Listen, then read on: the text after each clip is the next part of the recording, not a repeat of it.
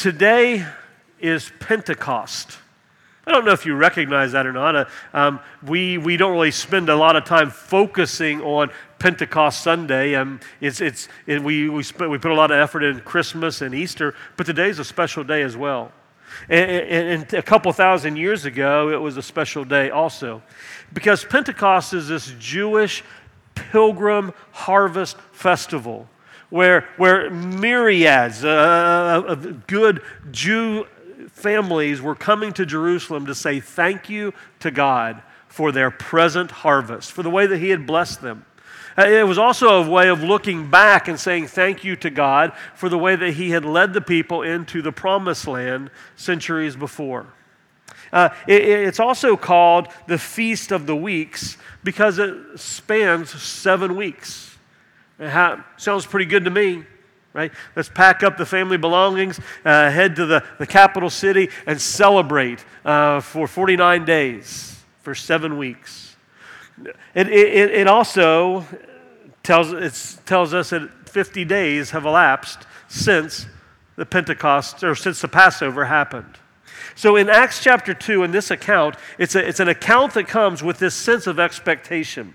At the end of Luke, uh, Jesus had told his disciples to wait in Jerusalem until this power from above came and gave them the power, uh, the encouragement, the words that they needed to carry out their mission uh, of, of repentance and forgiveness across all the nations. And then in Acts chapter 1, this promise uh, is, is the, we, we read more significantly or specifically that this is the Holy Spirit. Spirit uh, that, is, coming upon those who believe in Jesus. So then you come to Acts chapter 2.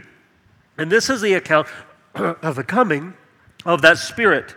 Uh, it's full of drama. It's got lots of details. Uh, if you were to imagine this and being present in that place, uh, yeah, your, your imagination could just run wild because it has humor in it, it has drama in it. So picture the setting. People from all over the place, from all different nations, coming together, gathered as one group to celebrate. This great wind comes and tongues of fire come down. Imagine that sight. This, these surprised onlookers who had, who had come and who had traveled to participate suddenly hear this message about God in their native language everybody is able to understand what is being said regardless of where they come from. But and then right, there's this accusation that these dudes who are talking, they are drunk. But that is quickly pushed to the side. So you have drama, you have humor, you have expectation, you have amazing visions, you have things that you've probably never seen or heard before. What else could you want in a good story? How about an explanation about why all this is happening. And that's what Peter gives us today. Now, typically, when Peter steps up and wants to say something, we, we might get a little bit nervous because we have been able to watch Peter grow from this fisherman called to follow Jesus, this guy who put his foot in his mouth far too often. This guy, even after spending three years with Jesus, denied him to a little girl around a fire during Jesus' crucifixion. But this is a different Peter. This is a Peter who has had an encounter with Jesus. Do you remember that intimate exchange? After Jesus was resurrected, just him and Peter. Three times Jesus asked him, Peter, do you love me? And three times Peter answers, I do. So that they've had this encounter. He's been able to see the one that he denied come back to life, teach and preach for a period of weeks. And now he is here. He has been given the Holy Spirit. This is a different Simon Peter. And this Simon Peter stands up to address this phenomena that is taking place in, the, in this crowd. We're going to read in, in, Acts chapter 2, verse 14. I encourage you, if you have your Bible, to read along with us. Acts chapter 2, verse 14. 13 says, You guys are drunk. Peter stands up in verse 14 and says this Men of Judah, And all you residents of Jerusalem, let me explain this. Let me explain this to you and pay attention to my words. For these people are not drunk, as you suppose, since it's only nine in the morning. On the contrary, this is what was spoken through the prophet Joel. And it will be in the last days, says God, that I will pour out my spirit on all humanity. Then your sons and your daughters will prophesy, and your young men will see visions, and your old men will dream dreams. I will even pour out my spirit on my male and female slaves in those days, and they will prophesy. I will display wonders in the heaven above and signs on the earth below blood and fire and a cloud of smoke. The sun will be turned to darkness and the moon to blood before the great and remarkable day of the Lord comes. Then everyone who calls on the name of the Lord will be saved. Men of Israel, listen to these words. This Jesus, uh, the Nazarene, was a man pointed out to you by God with miracles and wonders and signs that God did among you through him, just as you yourselves know. Though he was delivered up according to, the, to God's determined plan and foreknowledge, you used lawless people to nail him to a cross and kill him. God raised him up, ending the pains of death, because it was not possible for him to be held by it. For David says of him, I saw the Lord ever before me. Because he is at my right hand, I will not be shaken. Therefore, my heart was glad and my tongue rejoiced. Moreover, my flesh will rest in hope, because you will not leave me in Hades or allow your Holy One to see decay. You have revealed the paths of life to me. You will fill me with gladness in your presence. Brothers, I can confidently speak to you about the patriarch David he is both dead and buried, and his tomb is with us to this day. Since he was a prophet, he knew that God had sworn an oath to him to seat one of, one of his descendants on his throne. Seeing this in advance, he, David, spoke concerning the resurrection of the Messiah. He will not be left in Hades, and his flesh will not experience decay. God has resurrected this Jesus. We are all witnesses of this. Therefore, since he has been exalted to the right hand of God and has received from the Father the promised Holy Spirit, he has poured out what you both see and hear. For this was not for it was not David who ascended into the heavens, but he himself says, "The Lord declared to my Lord, sit at my right hand until I make your enemies your footstool." Therefore, let all the house of Israel know with certainty that God has made this Jesus, whom you crucified, both Lord and Messiah. Peter here has some hard words, some very direct words, some very accusatory words, but also some very saving words for this crowd assembled to celebrate Pentecost. If you go back to what we read in Isaiah chapter 55, what God had promised back there, so my words that come from my mouth will not return to me empty. They will do what I wanted them to do. We see those words coming, ringing true in Acts chapter 2. What was prophesied in the Old Testament has now come true in the New. Look at the results. God promised my words won't come back void. But look at the results in this story in Acts chapter 2. And picking up in verse, verse 37, when they heard this, they came under deep conviction. And they said to Peter and the rest of the disciples, or the apostles, Brothers, what, was, what must we do? Repent, Peter said to them and be baptized, each of you, in the name of Jesus Christ for the forgiveness of your sins, and you will receive the gift of the Holy Spirit. For the promise is for you and for your children and for all who are far off, as many as our Lord our God will call. And with many other words, he testified and strongly urged them, saying, Be, be saved from this corrupt generation. So those who accepted the message were baptized, and that day about 3,000 people were added to them. And they devoted themselves to the apostles' teaching, to the fellowship, to the breaking of bread, and to the prayers. Then fear came over everyone, and many wonders and signs were being performed through the apostles. Now all the believers were together and held all things in common. They sold their possessions and property and distributed the proceeds to all as anyone had a need. Every day they devoted themselves to the meeting together in the temple complex and broke bread from house to house. They ate their food with a joyful and humble attitude, praising God and having favor with all the people. And every day the Lord added to them those who were being saved. Can you imagine this?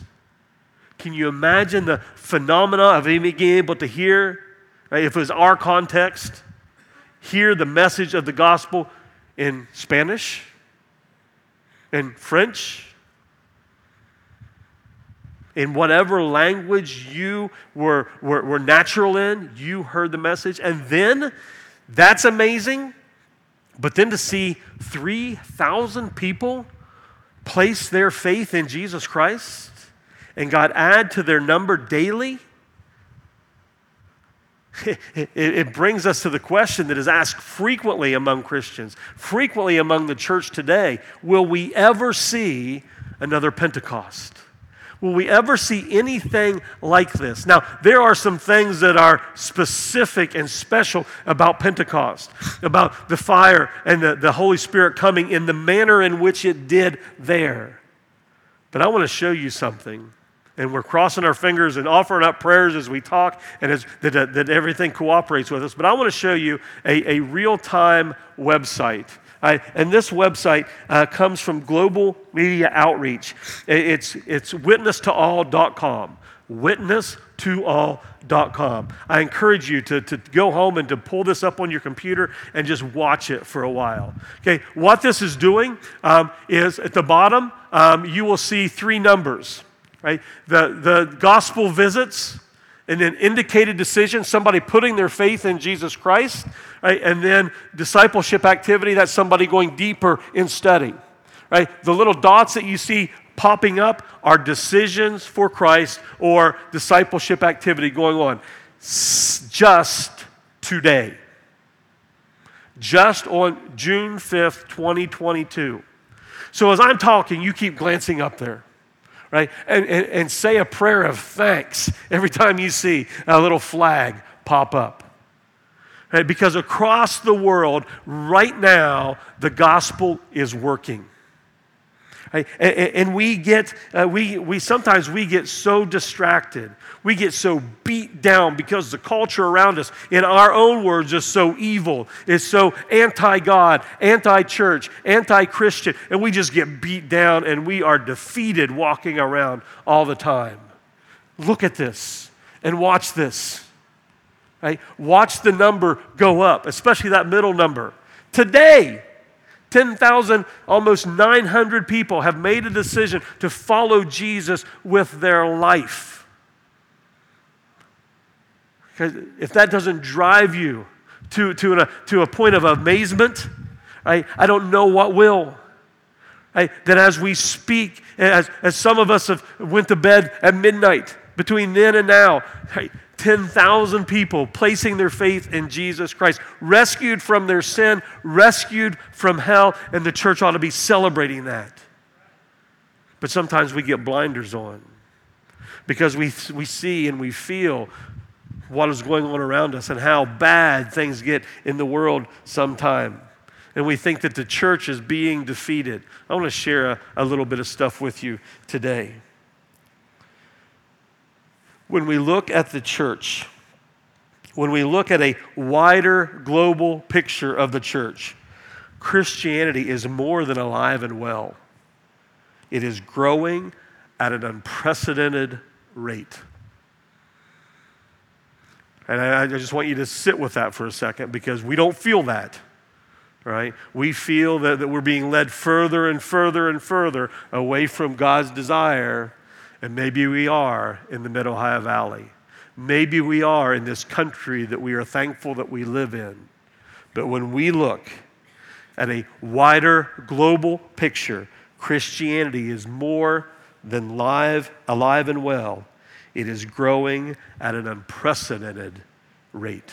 For example, The, the Center for the Study of Global Christianity reported recently, not like back in 2015 or beyond, recently, that the percentage of Christians in Africa, on the continent of Africa, is growing at a pace of 2.81% each year. What's that mean? Well, let's just go back. In 1900, there were 9.5 million Christians on the continent of Africa. In 1970, that rose to 140 million. 9.5 to 140 million. And today, there are over 685 million Christians on the continent of Africa, roughly double the U.S. population. Uh, likewise, Christianity in Asia is growing at a rate of 1.5% a year. And this growth rate has allowed for, has allowed for, the most, for almost 100 million more Christians to be added to Asia than have been added in North America. Although it's difficult to monitor, the church in China is predicted to outnumber those, the church in the U.S in just a few short years. You want a little bit more? And I find this fascinating. It was like a punch in the gut and a cheer all at the same time. The Muslim world is also seeing a rise in Christian discipleship movements. David Garrison's research uh, shows that, uh, and other research shows that Christianity is gaining a large scale foothold in the Islamic world uh, and owing its success to conservative, Bible believing Christians and churches sharing the gospel there. According to a church leader in Iran, I just want to share this with you a little bit. Right? Now, yes, this is, a, this is one person's view, but it's a leader in Iran. And I want you just to hold on to what he says. What if I told you Islam is dead? What if I told you the mosques are empty inside Iran? What if I told you no one follows Islam uh, inside Iran? Would you believe me? That's exactly what is happening inside my country. God is moving in a powerful way. We hear, we hear Islam and we shudder. God hears Islam and says, I see a rich harvest ready. Iran, Africa, China, not a place any of us would want to go, choose to go on vacation. But God is doing amazing things in those countries. In their book, The Kingdom Unleashed, Glenn Sunshine, uh, so it's got a good flavor to it. You can't have a, a name Sunshine and have it uh, be a, a, book of doom and gloom, right? Glenn Sunshine and Jerry Trousdale uh, wrote that and argued that Christians everywhere have previously held on to this supernatural worldview about what God can do.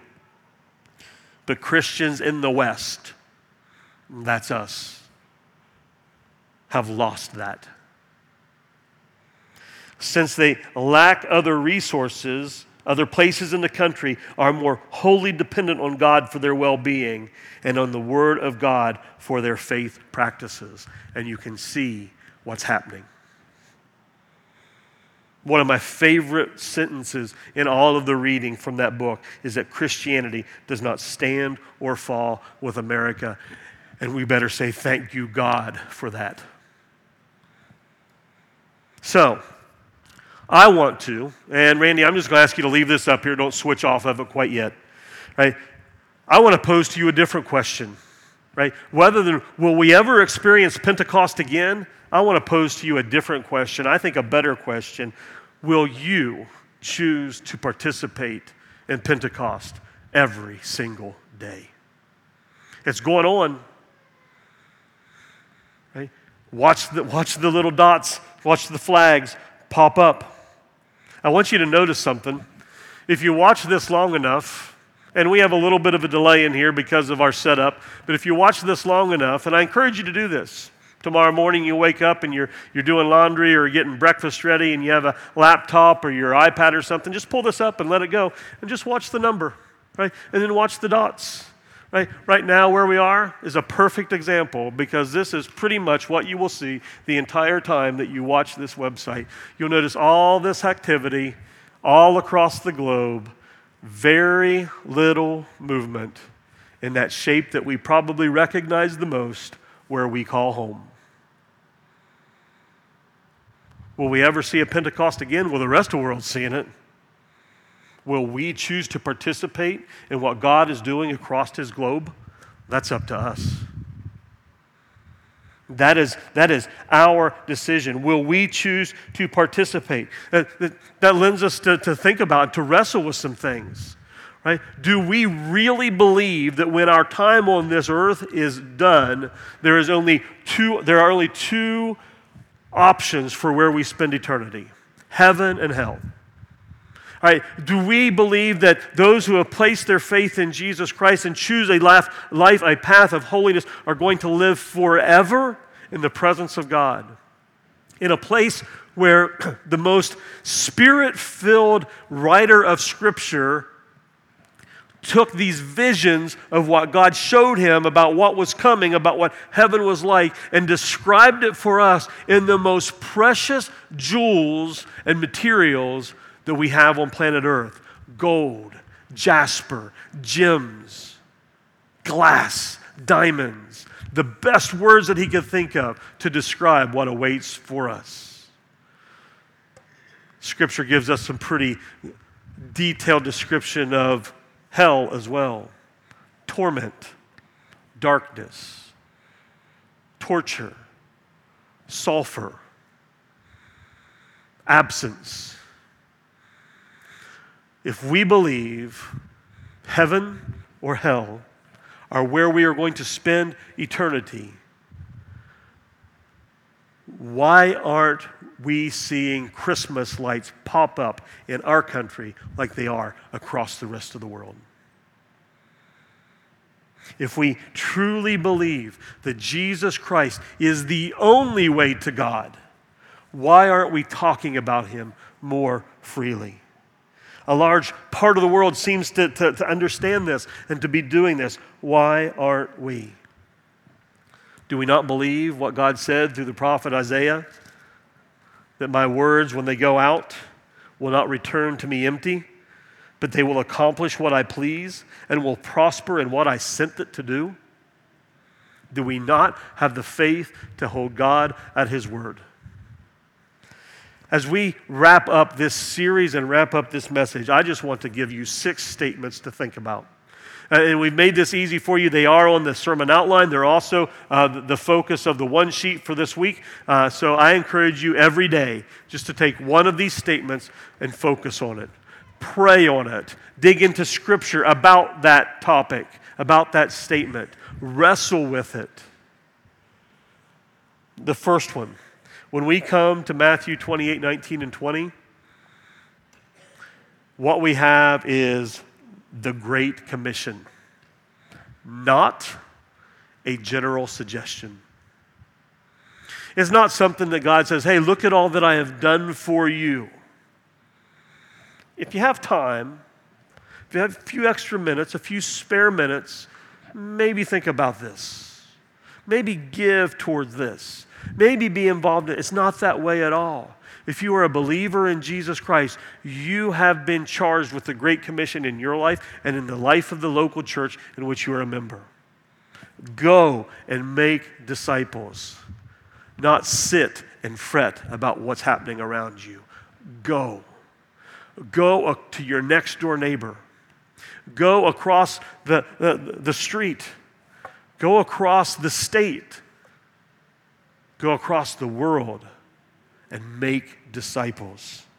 The second thing is there's no such thing as an inactive church member. Now, let me, let me just throw this out to you. There's, there's this idea, there's this, there's this designation in our, in our database software, inactive church member. Right? It's there so that if we don't see Chad Yoho's face for a while, uh, we, can, we can then go to another list and see hmm, maybe he sent in a tithe check in the last six months. Right? If he meets those criteria, active. If he doesn't meet those criteria, inactive. There's no such thing as an inactive member in this book, right? It's not described in this book. The, the picture of a Christian is not someone sitting on the sideline saying, mm, I served in children's ministry for 15 years. I'm going to take a break and let somebody younger take over for me. It's not in there. If you have breath in your lungs, you have a ministry to fulfill, you're still a part of the Great Commission. Okay? Being an inactive church member is the most eternally dangerous oxymoron out there. Right? It does not exist. If you have breath in your lungs, if you're, uh, if, you're, if you're serving Jesus, there's no such thing as retirement. You taught for 15 years, you don't feel like you're being called back into a classroom with, with two year olds, three year olds, 12 year olds, 13 year olds. I get that. But man, you could do a lot to mentor the young men and women who are now doing that. The third statement. In Luke chapter 6, there's this description given, and it's all paraphrased down nicely for us in one sentence. A fruit or a tree is known by its fruit. So, what type of tree are you? Right? Are you that tree that Jesus walked by in the, the, some of his last days on earth with his disciples, one that was not bearing any fruit, and Jesus cursed it? Are you that tree that's not producing any fruit that's going to be chopped down and thrown into the fire? Or when people look at you, when they look at David Miller, they immediately know what type of tree that he is because they see fruit coming from his life. When, when, when people look, when people look at a, at a Scott McClure, do they, have, do they have to hesitate at all to know what type of tree Scott McClure is? Because they can, or can they just look at him and see the limbs just drooping because they are bearing so much fruit? A tree is known by its fruit. Number four, you guys know this one because some of you have shared this with me. That you do not need to know all the answers before you start inviting, before you start sharing, before you start witnessing. If we did this, if we thought that, if we believed that this was true, if this was true, no one would be saying anything to anyone about God because none of us are going to have all of our questions about God ever answered this side of heaven. And sometimes simply by opening your mouth and telling a friend, a coworker, a classmate what Jesus has done in your life is enough to start a conversation. And you know what? When somebody asks you a question and you don't know the answer, I don't know is the most powerful answer that you can give them because you, what you're going to do is you yourself are going to go and find out the answer to that question and you're going to share it with them and you're going to begin this journey together. And that has happened many times in this faith family. You, it doesn't take an encyclopedia's worth of knowledge to knock on your neighbor's door and say, hey, Sunday morning, we leave about 10 o'clock to go to church. Would you like to join us? You don't have to have a stack or a, a, of information uh, to, to, committed to memory in order to start sharing what Jesus has done in your life and in starting a walk together. And that leads us to the fifth statement. The number one reason that your neighbor your family member, your coworker, the number one reason that a person never attends church is that they were never asked. Nobody took the immense amount of time, which is about 15 seconds, to open their mouth and ask them to come to church. It's not that I don't know where a local church is. I'm scared to death of going to a church. The church is full of hypocrites. Uh, I don't know enough about the Bible. Uh, uh, God, if I walked into a church, uh, the, the roof would collapse. Uh, it's none of those things. It's none of those excuses. It's because no one has ever asked them to come. Who's that on? That's on us. And the sixth thing is that we, are not upholding our part of the Great Commission. Let's just define we before we get too far down the road. By we, I mean the church in the country that we call home. You can see by the, the map that somebody else has figured this out and they're participating. But for some reason, we are not participating in our role in the Great Commission. Is it fear? Is that we've become so comfortable in our freedom? What is it? Maybe we believe that uh, God is outdated, that He is no longer relevant. Well, that's not a new idea, folks. And you know something else? God's mission can't be thwarted, it can't be stopped, it can't be halted. We've tried to. We've tried to all throughout human history to roadblock God's mission. Genesis chapter 1, God says to Adam and Eve, um, You guys multiply and fill the earth. Adam and Eve crossed their arms, sort of looked at God and says, Nah, I think I'll have this apple. And God propelled them with his command to, fu- to, to fulfill his command. You get to Genesis chapter 9 after God has become frustrated and has destroyed the earth and is now going to restart things with Noah and his family, and as they're walking off the ark, he says, Go. He says, You be fruitful and multiply, spread out over the earth and multiply. What did we say? Nah, Babylon looks like a pretty nice place. I think we'll just congregate there. And everybody else, over time, does the same thing. Instead of going and going over out, going out over all the earth, we're just going to stay here. You know what? It might be neat to see God. So let's just sort of build a temple and build a tower, and let's just see if we can get up to God ourselves. And God, what does He do? He's like, all right, my will is bigger than your disobedience. Right? And he forces our hand, forces our language. He confuses our language so that we have no option but to seek out people who understand us, who seek the same language. And then we go and we fill the earth.